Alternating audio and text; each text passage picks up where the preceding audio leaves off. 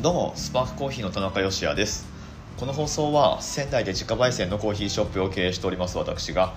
ちょっとためになるコーヒーの話と子育てもビジネスも両立すべく夫婦で挑戦する日々の話をお届けする番組です。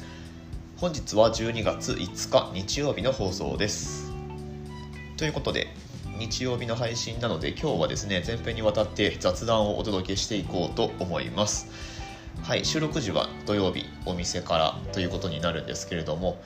まあ土曜日にしてはちょっと集客っていう面ではちょっと物足りないかなっていう気はするんですけれども、まあ、毎年12月前半ってこんな感じだしなんならあれなんですよねオンラインの方がここ数日の実店舗売上よりもちょっと多いんじゃねえかぐらいな注文をいただいてまして本当ねありがとうございます順に発送していきますんで、えー、まあ、聞いてくださってる方でご注文入れてる方はお待ちいただければと思いますし今日最後にもお知らせするんですけれどもまたオンラインの方からご注文いただければというふうに思っております。皆さんいつもありがとうございます。さてさて雑談といっても何をお話ししようかなと思ったんですがなんかねなんだかんだでコーヒーの話というかまあ今週はラテラテえっ、ー、とラテラテってえっ、ー、とカフェラテとか、うん、まあ、そういうお話が多かったと思うんですけれども、うん、なんだかんだでコーヒーの話をしてますねということでちょっとね雑談というか、まあ、すごい俗っぽい世俗的なお話をしてみようかな、まあ、僕がなんかなんだろう最近やりたいなとか行きたいなとか思ってることについて、まあ、でも本当いろいろあるとは思うんですけれども今なんかこうパッと思いつく限りでちょっとお話ししてみようかなと思います。すごい俗っぽいお話になると思いますが、えー、お付き合いいただければ幸いです。まずあれですね。お仲間の お仲間ってことでいいのかな。デアストアさん仙台の話題になりますけれどもはい。新店がオープンしてましてえっと、金曜日オープンだったのかな？12月3日オープンされてたみたいで2号店ですね。はい。デアストアコーヒーイータリーというね、えー、イータリーってあのイタリアのイタリーじゃなくてなんかイート食べるっていう単語のイートにこういう単語あるんですかね？造語なのかな？どうなんですか？吉尾さん。そうそう。あのまあコーヒーイータリーということで。なんかロースタリーとか、えー、あとは何ですか？なんちゃらタリーみたいななんだろうな。パントリーは違うし。まあいいや。え、っとなんかそういう感じで。食事もできますっていうことですよね。つまり。はい。えっとまあそんな感じで。多分ねランチとかがっちり。パスタとかを出されてるんでしょうかね。うん。なんか聞くところによるとすごいいい感じのパスタマシンが入ってるっていう風に噂を聞いてますけれども。吉尾さんは聞いてますか？えっと そうそう。なのでまあ、時間見つけて行ってみたいなというふうに思ってますが。まあねオープンしたばかりなので多分だいぶだいぶお忙しくされてるとは思うので、まあ、落ち着いたあたりでっていうことに、えー、なろうかと思いますが、はい、私たちもね娘を保育園に通わせ始めたっていうことで、まあ、これも生活の変化ですよね。うん、なのでえっ、となんだろうな、まあ、今までとその時間の使い方のペース配分みたいなものが変わってくるので、まあ、それにえー、慣らしていかないと。私たちの方もですね慣らしていかないとなっていう風なところと、うん、あとはあれだな離乳食を始めたりとか、うん、娘の子育てっていうことで言えば、はい、離乳食をねスタートさせたぐらいのタイミングです。これ収録してるのって。昨日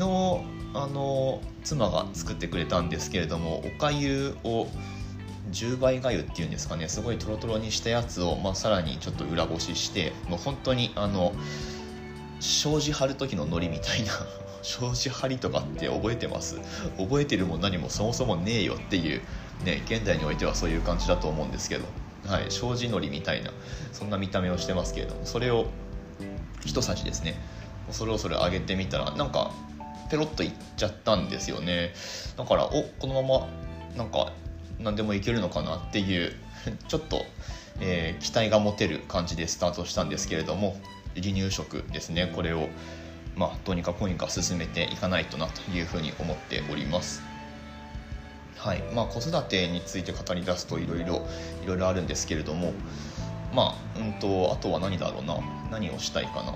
まあ、デアストアさんちょっとまあでも近いうちに顔出しておきたいなっていうのと、まあ、やっぱね最初のそのなんだろうオープンしたての時の雰囲気ってやっぱりあるので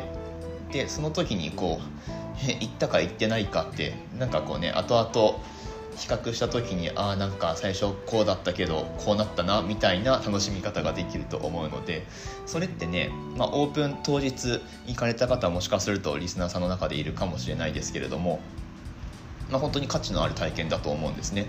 まあ、僕らはブルーボトル日本1号店が清澄白河にオープンしたその日の朝にオープン前に並んだんですけれども、はいまあ、あれもやっぱり後で振り返ってみた時に、まあ、いわゆるサードウェーブコーヒーみたいな、はい、呼ばれ方を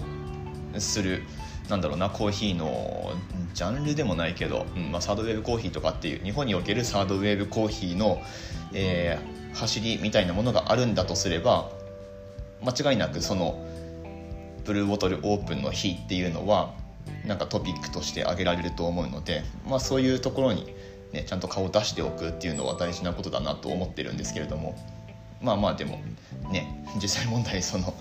スケジュールもあるのでなかなか難しいところではあるんですが、はい、テアストアさんですね。近いうちにお伺いしようかなと思っております。吉尾さん聞いてますか？吉尾さんってテアストアの人なんですけど。なんかね、そうそうあのあれなんですよこのポッドキャスト意外と仲間っていうか友人知人がどうやら聞いているようだという感じなんですけれども言ってくれればいいのにねあでも言ってもらってるのかなんかたまに聞いてるよとかね言われるんですけどね。はい。まあまあそういうの気にして、えー、気にして話題をなんだろうな。あのなんかあんまり聞かれたくない話とか、まあ、別にしてるわけでもないしそういうの気にしだすとやっぱり毎日配信とかってねあの続けていけなくなると思うので、えー、まあ、それはあまり気にしないっていうのがこの音声配信やっていく上でのポイントだったりするんですけれども、はい、なんかね家族が聞いてるとかね。はい。えー、まあ、そういうのあまり気にせずやっていきたいんですがあとは何したいかな。マトリックスそういえばマトリックス4公開されますよね。これ結構僕は期待してるんですけれどもなんせ僕は結構マトリックス結構なマトリックスファンでしたよ当時は。ね。まああのなんだろうな。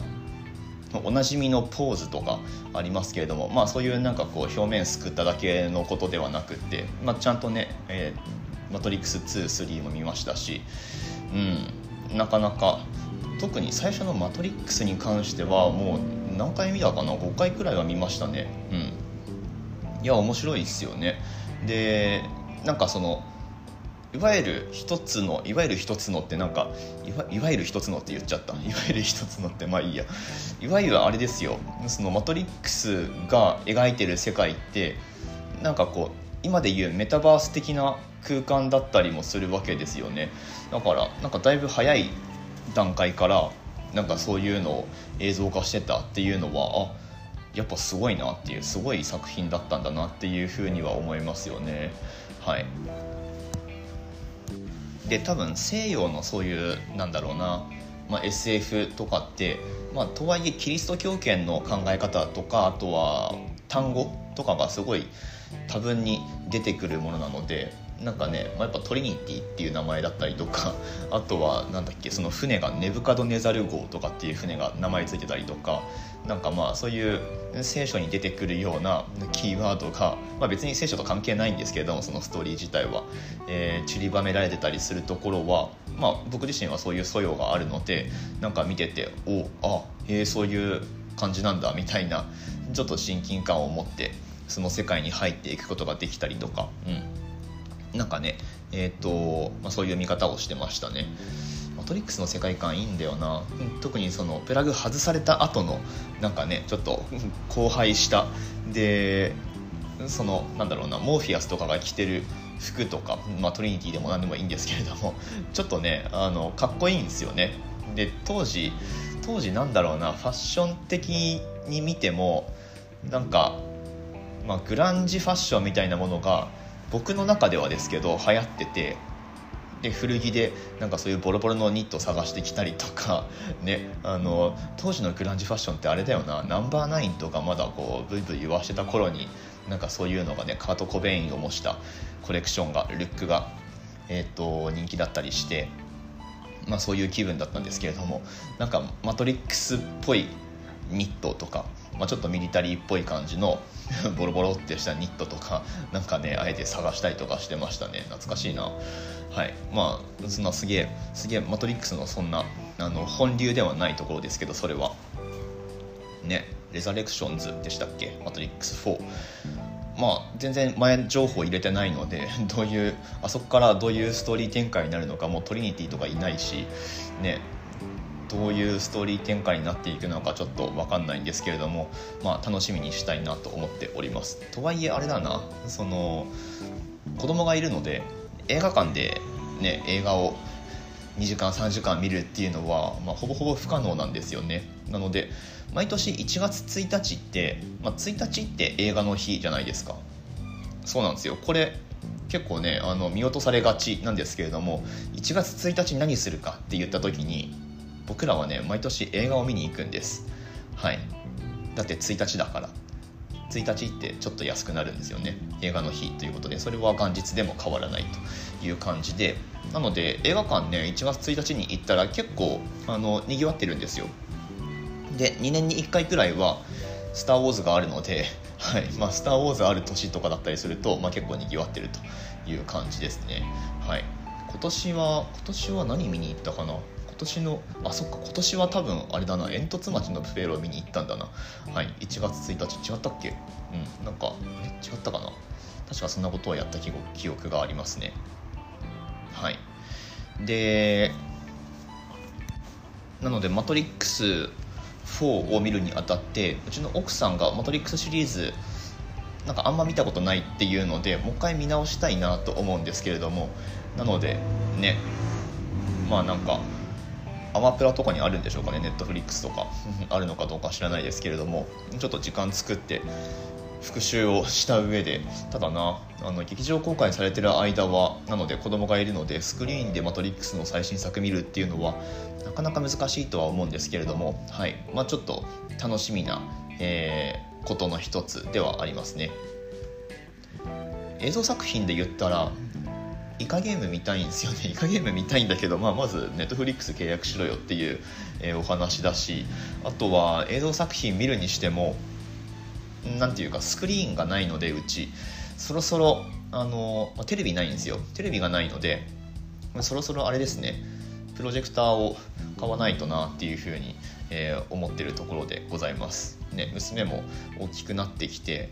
やっぱりねあの YouTube とかスマホで見せるとなんかその画面の中で起こってることに反応するんですよね。最近だとなんか BTS とコールドプレイのあのマイユニバースっていうね最新曲がありますけれどもあれがすごい、まあ、お気に入りなのかはまあ分かんないですけど単純にその映像に見入ってるだけなのかもしれないですがはい。まあ、もしくは BTS かっこいいって思ってるのかもしれないけど、はい、あのあの PV すごいっすよね。あの世界観っていうかあれもまた、えーと、なんかマトリックスとかスター・ウォーズとかそんな感じの世界観ですけれどもまあ本当メタバースっていうかねえっ、ー、となんだろうゲームの世界との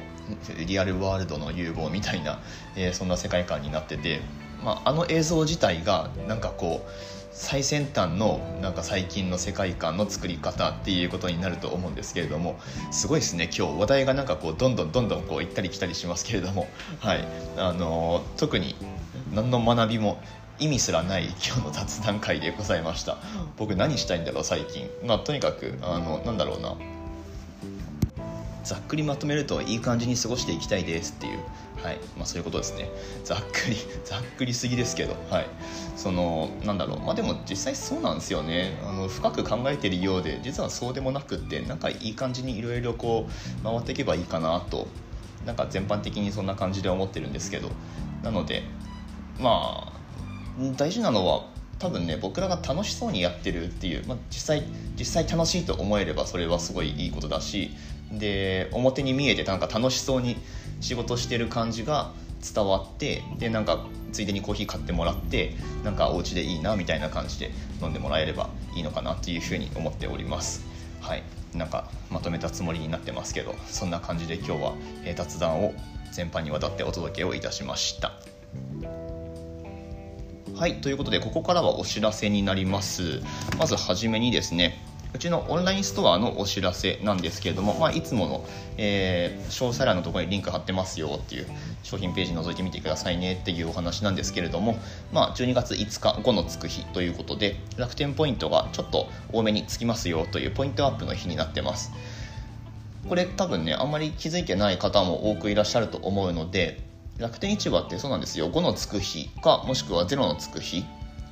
どっちか狙ってえー、まあどっちもでもいいんですけど エントリーして楽天カード利用でお買い物をしていただくとポイント結構多めにつきますんでで12月お買い物の単価って高くなるんだと思いますやっぱり。ねあの、まあ、年末年始用のコーヒーとかちょっとまとめ買いしようかなとか。あとはもしくはそうだな、まあ、うちだと電動のグラインダー一型だけ売ってるんですけれどもまあ、ちょっと自分へのご褒美みたいな感じでグラインダー買ってみようかなとか、うん。まあ、いろいろちょっと高単価なお買い物で使われる場面も多いので楽天ポイントですね。あの5のつく日ちょっと多めにつきますんでそういう日狙ってお買い物されるのもいいんじゃないかなと思います。是非活用してみてください。というのが1つ目でもう1つはですねはいここまで最後の方まで聞いてくださっている皆さんに特にお知らせしたいんですけれどもジャパンポッドキャストアワードアワーズアワード、うん、っていうのがあるんですよ。はい、でこれって多分なんだろう Spotify とかが主催してやってるやつなんだと思うんですけれども第3回開催決定ということでまあそういうポッドキャストのなんだろうな一番一番面白いやつっていうかまあなんかそういう賞があるんですね大会が。大会というかうん。あるんですよ、まあ、グラミー賞みたいな、はい、感じですね。でこちらがですねリスナー投票ってできるんですね、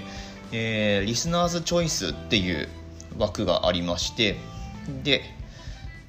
なんだろう多く得票獲得するとなんか賞がもらえるみたいなやつだと思うんですけれども。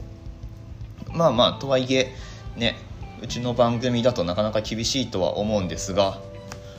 ただせっかく半年以上、えー、300回近くやってきたのでもしよかったら応援をなお一層していただければ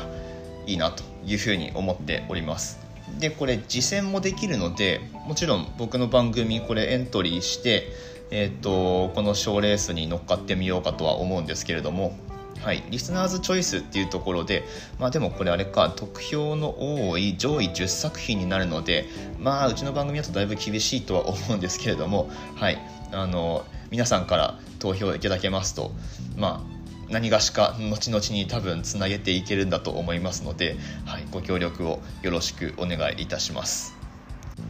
ちょっとパソコン開いて今概要を見ながらお話ししているんですけれどもまだ僕自身読み込んでないのでえー、っとちょっとあやふやな部分があるんですが、まあ、とにもかくにもリスナー投票の受付期間っていうのがもう実は始まってたんですね。11月22日から来年1月14日までリスナー投票の受付期間っていうことになっているようですのではい、こちら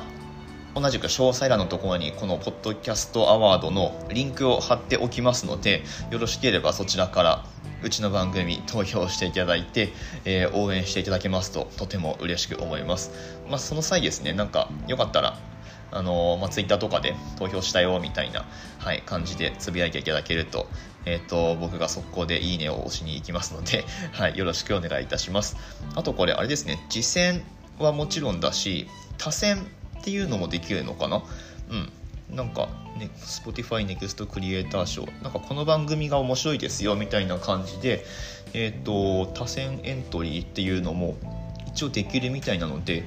もしよかったらあのよっぽどこの番組をなんか推したいみたいな、ね、心優しい方がもしいらっしゃいましたら、はい。えー、そちらにも僕の番組でエントリーしていただけますと何かにつながると思いますので、はい、よろしくお願いいたします。ということで最後にこのポッドキャストアワードのウェブサイトに載ってるなんかえっ、ー、とまあコピーの一文というか文章をちょっとご紹介しようと思うんですけれども今絶対に聞くべきポッドキャストを見つけようということでこの度第3回ジャパンポッドキャストアワードの開催が決定いたしました。ジャパンポッドキャストアワードは2019年秋に立ち上がった有料なポッドキャストコンテンツを有料ってそのいいってことですね。ポッドキャストコンテンツを発掘し応援する日本初のアワードで今回が第3回目の開催となります。はい。で今絶対に聞くべきポッドキャスト。もっと世の中に知られるべきポッドキャストを日本の音声コンテンツプラットフォーマー各社協力のもと発掘し新しいポッドキャストの可能性を見つけられるビビッドな感性を持つ選考委員が選考していきますと。はい。えー、今年度からより多くのポッドキャストを見つけるべく全8部門に拡大と、えー、次戦エントリーとリスナー投票の受付を特設フォームから実施いたします。1月にノミネート作品の発表を経て2022年3月に実施する授賞式にて各賞の受賞作品を発表いたします。ということで、えー、そのような運びで開催されるようでございます。もっと世の中に知られるべきポッドキャストと、はい、で今絶対に聞くべきポッドキャストというふうに思っていただける心優しい方はですねぜひこの番組ですね仙台のコーヒー焙煎所かなり投票をいただけますと嬉しく思いますのでぜひよろしくお願いいたします。リンク踏んでみてください。ということで、明日の放送でまたお会いしましょう。結局20分を過ぎてしまった。美味しいコーヒーで一日が輝く Good Coffee Sparks Your Day。スパークコーヒーの田中でした。